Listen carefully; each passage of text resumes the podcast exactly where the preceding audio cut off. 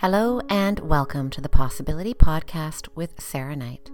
This is Session 7, Talking the Power of Connecting with Our Unseen World with Shamanic Practitioner Michelle Girouard.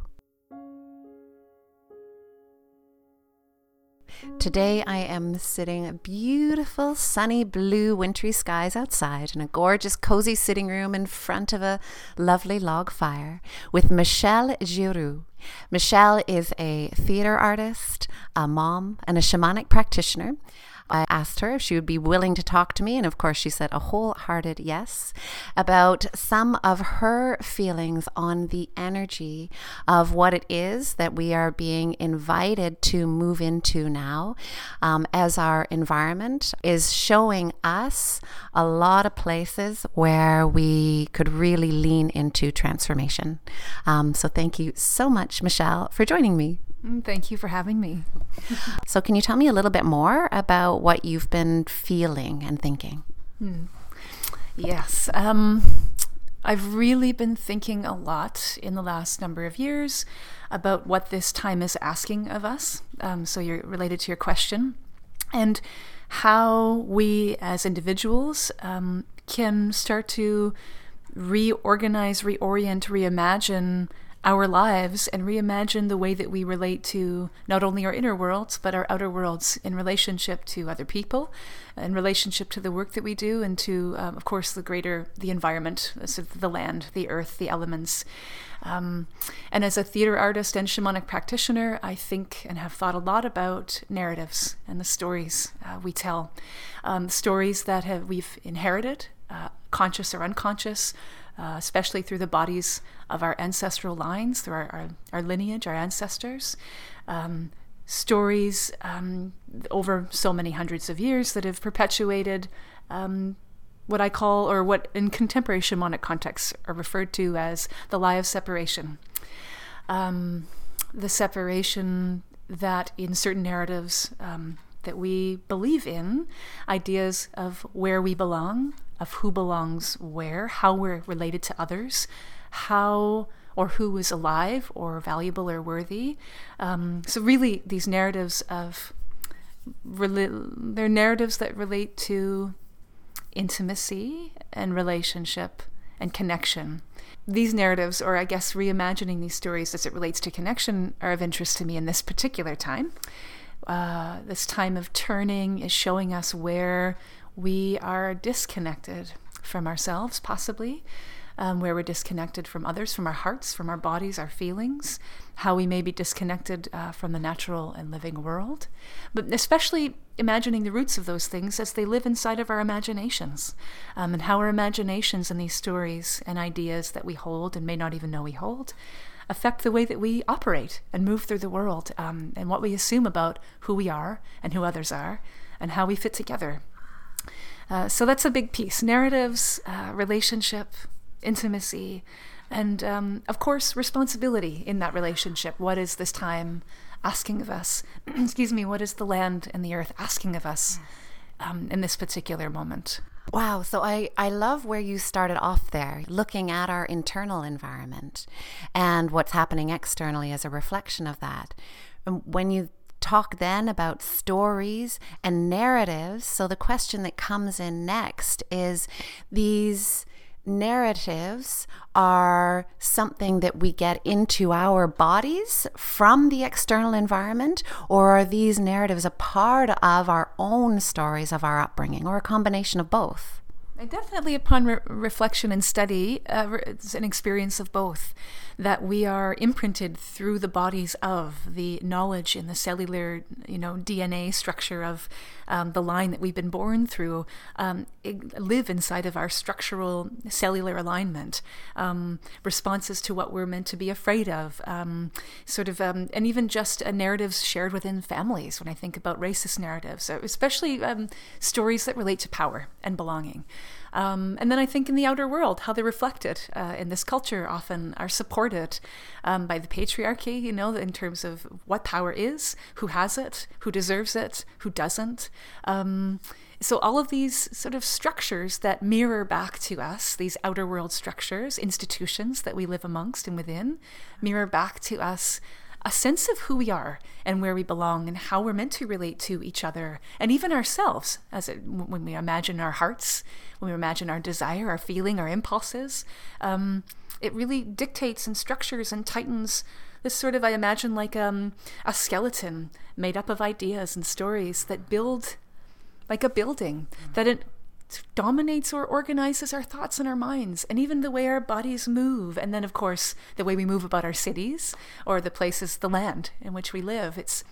It is a shared thing. These sort of inner and outer narratives, they reflect and reinforce each other.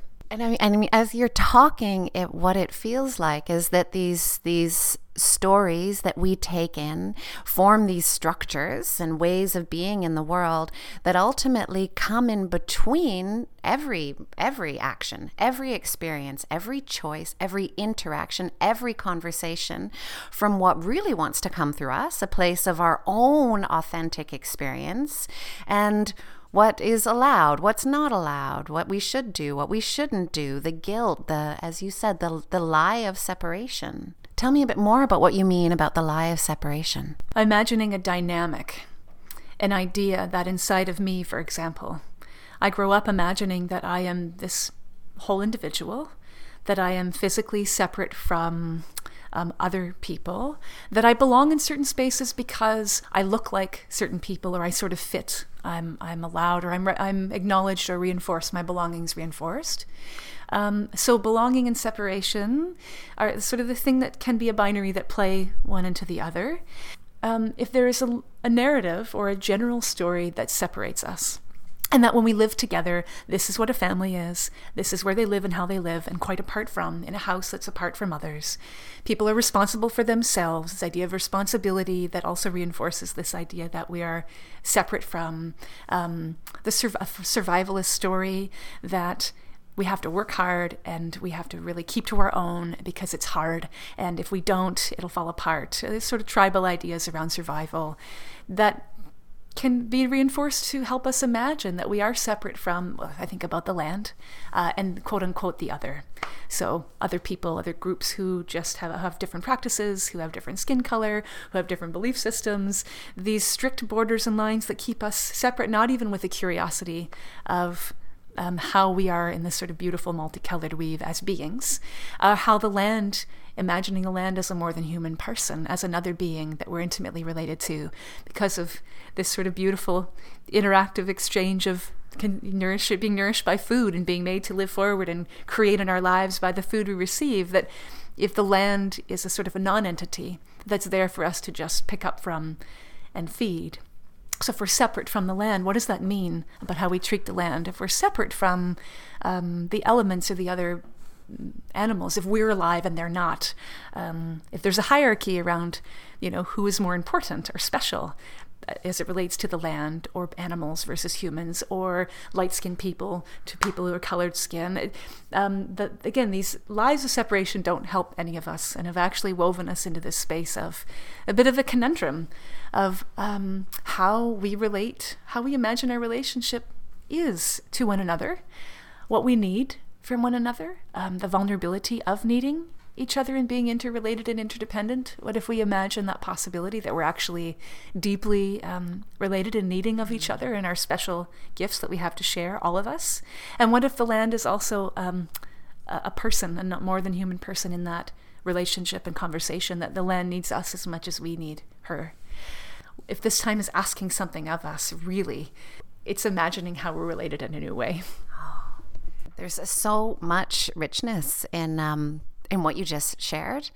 In this, I love the way you express that belonging is really just another face of separation, because it implies if you belong to something, that means that you don't belong to other things.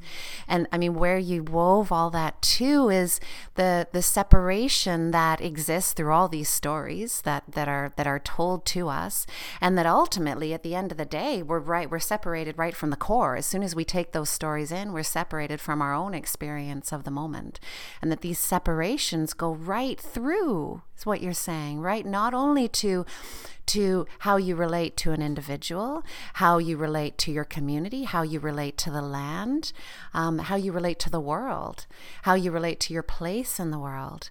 And this concept of seeing the earth as a being, and as something that is alive and that we are related to and are connected to, is something that would be quite foreign to a lot of people, because certainly one of the lies of separation that we are told is that this is our playground. We get to everything, this earth and everything on it is ours for the taking.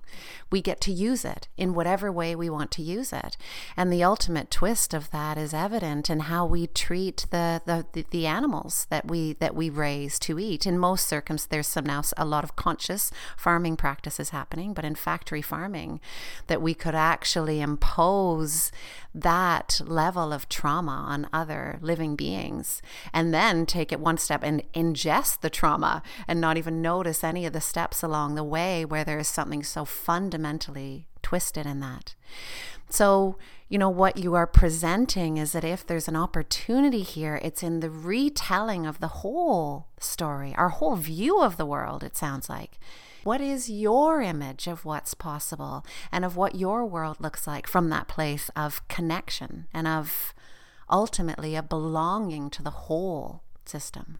Well, part of that imagining, I guess, isn't for me in my practice, my spiritual practice and my study, is being aware of and available to the realities beyond our physical reality, aware of our multidimensional selves. There's a physical wisdom body that is obvious. We value our eyes, what we can see and touch.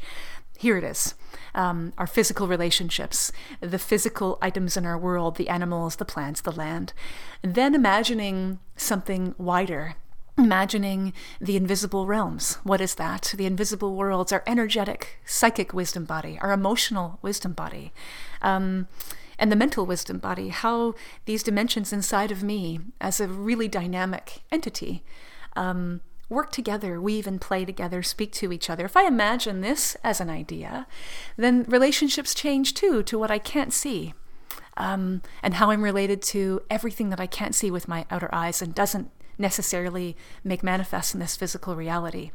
So I imagine relationships beyond this physical reality with ancestral helping spirits, with the lineage that is mine, a long line of ancestors who dreamed me into being, who imagined the possibility of this time and what this time might mean spiritually or physically or energetically.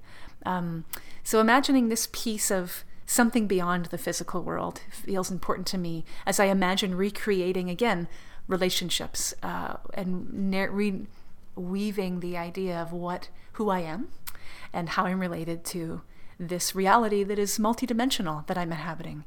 And how do I live in both worlds? How do I operate fully physically in this physical reality while being sensitive and available to the invisible realms as they make sense to me, the energetic, the emotional, the psychic, or the spiritual? So this sort of duality, not beyond duality, multidimensionality, this sort of intergenerational observance of healing, of trauma, of integration, of release, I reimagine what my work is here. As a person, just as a person, a feeling, breathing, dreaming person. And with that piece, I also think a lot about, power. So as a person in the world who grew up queer-identified, closeted in a rural location, a poverty class, kind of escaping the homeland to remove myself from challenging early life experiences and recreating, moving about my life, identity, place, belonging, home, power have been themes that I've always felt challenged by. And I've always wondered, how can I, if I am in a moment of poverty, if I am in a moment of being apart from intimate relation, physical relationship, family, where do I source my sense of empowerment and activity? Where can I begin to reimagine my life? Where can I begin to relate to the outer world in a meaningful way when the old structures and the old forms have fallen apart and no longer serve? So in those moments of personal challenge or upheaval, or when I imagine the outer world and environment burning and flooding, I've been in moments where my inner life was burning and flooding and everything was reoriented and disoriented. I always honed into the idea that if I were to work with my internal world, start with my feeling, my body, house feeling, my inner landscape of thought, if I could reorient myself around how I work with power inside of myself and begin there, I imagine as within, so without. So that's a contemporary shamanic teaching, how when we begin, or Gandhi, be the change. What I interpret that language to mean is, I can begin, as disempowered as I might feel in my outer world, I can begin by observing my thoughts, by noticing how I feel, by moving with more courage and alignment about how I'm feeling, by letting that inner feeling come out on my voice, by taking those risks, by how do I maybe abuse or misuse or abandon my power within myself, in my inner dialogue, in my relationships. If I can begin to look at those power structures, how I've internalized certain colonial, sort of patriarchal power systems within, to give it a sort of language, then I can begin to mindfully recreate and move out into the world in a different way. My relationships will change. They have changed with other people, starting close, family, friends.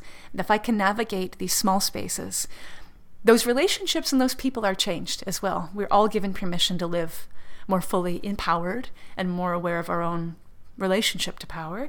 And then we go out into our organizations, into our activist work, into our day-to-day work, and we start to, again, navigate how we move through the world from within to without in really practical, creative, dynamic, active ways. So when I think about power and my internal relationship with that inside, if I can tend to that, while imagining that I am related, even in moments where I felt really disconnected, alone, imagining the invisible world has given me a great sense of connection and given me a great sense of possibility and meaning and power, that I could come through, resilience even. So again, I think about ideas and stories. It's just a little seed inside of my imagination. But when I imagine a world that is transformed or transmuted, I imagine intimacy as it relates to other people and relationship and community, but to the land and the living world. I imagine a different kind of conversation about leadership and power, what that means and how do we begin to activate it. All of these things I feel are a part of the new world. And also in imagining and being related to the invisible reality, as in the language and way that it makes sense to each person. It need not be religious, it need not be named as spiritual, it need not be named. Yet, that's a big source. I feel like that's the missing link in our cultural experience, is the invisible, our relationship to that which is more than human, or the invisible reality, or energetic, or, again, the language, it doesn't actually really matter, as long as it makes sense to a person, but we're all alive and inhabiting this animated life in a physical, fleshy body. But we've become so physically focused. Our whole world is about what we do and don't manifest in our physical world. If you happen to be in a place of poverty and where your physical world is not one of empowering a ton of physical change, it can be very, well, what am I doing here? How can I do anything? And I hear that so often, people in regards to the global challenge at the moment, in regards to so many aspects of the environment. Climate change is just one of them. But people say, this is too big, and this isn't up to me, and this is up to those corporations, and this is up to those politicians. And it's an incredibly disempowering place to hold, and a total misuse of our internal power, as you said. And so this, what I love about what you've just shared about the invisible realm, is that we can imagine it. Then our every action, our every interaction could have effects far beyond, what we can actually see in our physical moment. And that's an incredibly empowering thing to consider. Have I got that right, what you've been saying there? Mm-hmm. If our values change of what we believe is important, and we just won't allow greater institutions, structures, capitalist, corporate interests, we will collectively gather in different ways. We will make different choices around our living, especially when I think about children, their innate, natural, born way of existing in both worlds, and their relationship to the invisible realm that we, in our culture, often dismiss as imaginary, as something they'll grow out of, as something we entertain when they're very young, but start to sort of diminish or usher them away from as they come into school age. They're socialized in school. Generally, it depends, but it's imagination sort of has a little window, and creativity has a sort of, it fits in a certain block. When I think about public education, it fits in this sort of, we draw pictures, we tell stories, yet as they grow older, they're expected to sort of leave it behind, forget it. It's not valuable. And if we imagine I think of especially becoming a parent, I imagine and remember my own early life and how alive and related I felt to the land and the natural world, and how in a lot of early life trauma, that was my solace. It gave me this beautiful sense of relation, being related to, and the feeling of being inhabiting those between the worlds, sort of invisible reality that lived in the natural world, which really began my shamanic interest. I didn't have a language for it, but that can the interest in an earth-based spiritual practice or life, where it just draws through, we're walking through a doorway that's really practical and inhabited in a physical reality, yet it is really imaginative, and it really does relate to our hearts, how we move about the natural world, how as children they find doorways beyond just an idea in the imagination, but in deep feeling, in dreams. As a mother, I see that and foster it in my children, this beautiful dream. It's like they can inhabit this physical world with compassion and kindness and helping out with chores and learning their letters, yet they have yet to become broken or apart from their internal reality, their sense of space beyond what the outside eye can perceive, and it's perfectly natural to them. So as a mum and as a human, as an artist, I'm so protective and encouraging of that. And what I really think does fortify that is time in the natural world, and food. I think about food. It's so, I guess, what's the word? Not taken for granted, maybe taken for granted. Yet imagine the seed and what it contains inside of itself, this tiny thing. And yes, it's practical and also quite magical. And that in one seed, a tree can grow and bear billions of other seeds and fruit and food that we literally can consume and be made alive with the vibrational life and medicine of that food, the medicine of the food. That is a consciousness in a tiny bit. It's normal. We see it, so it's normalized, yet it's quite phenomenal. And I imagine when I think about practical ways that people can possibly relate to the invisible realms through a physical, really practical reality is gardens. Food in particular, because we do, or flowers that are edible, or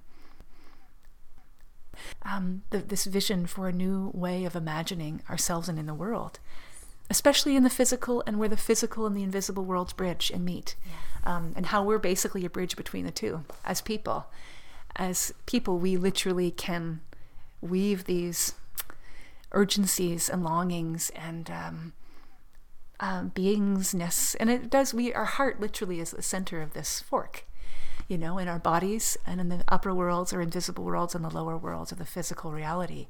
It really is. When I imagine the wheel or the medicine wheel or across these sorts of wheels, we literally in our organ of our heart lives at the juncture, at the center of all these realities and wisdom bodies. And if we can renew a possibility of feeling and dreaming, a joyfulness of love in our relationships with each other, in the land, in parenting, in the value of what we imagining what actually is important, and let it in, that vulnerability, that doorway, that I think that's more disarming than I think that actually sometimes is more unnerving for people, when a person can really courageously come forward, as we were chatting about earlier before this recorded conversation, the courage to not be afraid of oneself in all of one's dimensions really does come out of a heartful place that is can be energizing and also destabilizing. So isn't that what we want to do? Shake things up, totally. Really what I'm feeling from you now is the possibility of letting this feminine flow through every single one of us the way it wants to flow through, which is through the heart so often. Through women's hearts, through men's hearts, through all of our hearts. And what is required there but the willingness to expose it. And I mean, ultimately, that's another piece of this lie of separation, that exposing oneself in that place is shameful, risky, wrong, too much. We were talking about this earlier, the too muchness of someone that allows that to come through, that whether it's love, whether it's whatever it is that's happening in the moment. Can you speak to that a little bit more? The feminine and the way that she wants to come through now the possibility of that, of a reimagining of how we hold the feminine in this new landscape of our lives.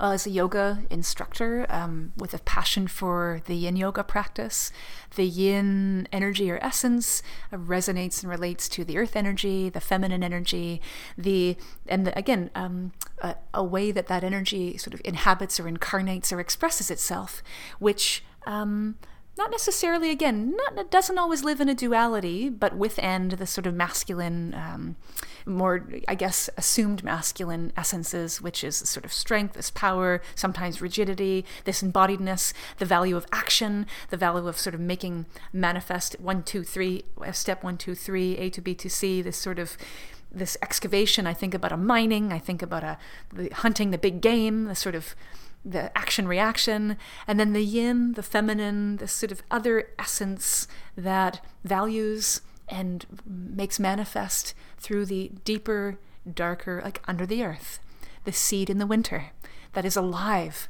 under the frozen ground in the dark, the dreams, the dreaming, the deep feeling, everything, again, the invisible realms, right? These things that exist beyond this physical outer reality, the psychic realms, the spiritual realms, the communication that exists beyond the physical words, beyond the brain functioning and sort of the mental wisdom body. We get into these deeper other. There's a lovely, lovely talk. I wish I could remember this beautiful woman's name who gave a beautiful talk. Her quotation, the quotation is, she said, "What if this darkness isn't a darkness of the tomb? It's a darkness of the womb, and that we are in a moment." And she was speaking sort of U.S. political social justice themes. What if this is a rebirthing? What if this end time that's been prophesied? What if this obvious breaking down, shaking sort of disruption of the systems that are old and haven't been super useful, really, have not actually really benefited us all and or the land? What if it's this shaking down of diving deep and drawing into and being embraced by the medicine, the power of the depth, the unknowns, even the mystery? I think when I think about women's mysteries being feared, shamed, dominated, broken down, controlled, othered, the power is in that, especially in a woman's body, as the womb and the seeds literally carried in there, yet in the femininity that exists in all of us as human beings, with hearts that beat, with the blood that flows, with kinesthetic senses and fibers in our skin, with dreams. So imagining that the possibility of supporting, investing in, valuing everything of the feminine, of the yin, the dreaming and the life of children, that's a yin element that is they're born with, that is thriving. And of course, their beautiful virility and body, which is a yang, or often, that strength, that's sort of, and not androgyny, but this sort of, when they're babies and they're small, this sort of robust beauty in their bodies, that little tummy and the thick little chubby legs, and this resiliency, being able to tumble and kind of rubber back, and a flexibility, yet also this solidity. I imagine these young little bodies as inhabiting all of that, this sort of masculine, feminine, wholeness of self, the spiritual, the physical, the emotional. There's nothing is separate. And then basically we sort of teach them to divide it all out. We teach them how to identify and where they fit, and they sort of parcels people out. And these people fit over here, and boys go in that lineup, and they wear these things, and they play with these toys. And I mean, and it still exists, and these are the jobs or things that girls will do. Or of course, they'll like to do these things because they're girls. And so all of that relates to, like, all of this stuff, all of our social isms of this time that are flaring really do fall under this canopy of the environmental moment and relationship and the lie of separation. And not just in physical reality with each other, the land, but the lie of separation from the invisible worlds and our dreaming. Even if it's a language of dreaming, or the mysteries that occur within us in sleep, like the mysteries that are unanswered, even if the language for a person doesn't even move beyond, it's of that essence. And it is a mystery of the heart that can't quite be, or the spirit, right, beyond the religious, that what is that essential peace, that spirit, that humanity that does live through and out of our eyes, that is felt in the heart.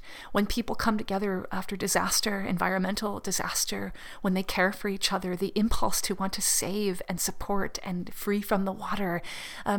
It's like when it comes down to it, what is most meaningful and how do we relate and what can come out of us when we're not saddled up by these frameworks, these skeletons that just live inside of our imaginations and crowd everything else out. It's, I really think the imaginaries, the radical reimaginings of who we are and what this time is about and what's being asked of us and what intimacy is between us and these things that we've imagined to be just things or inert, innate, non-human entities. It really is about the possibility of what we can reimagine as true. Michelle, thank you. Again, another conversation with you that has profoundly affected me.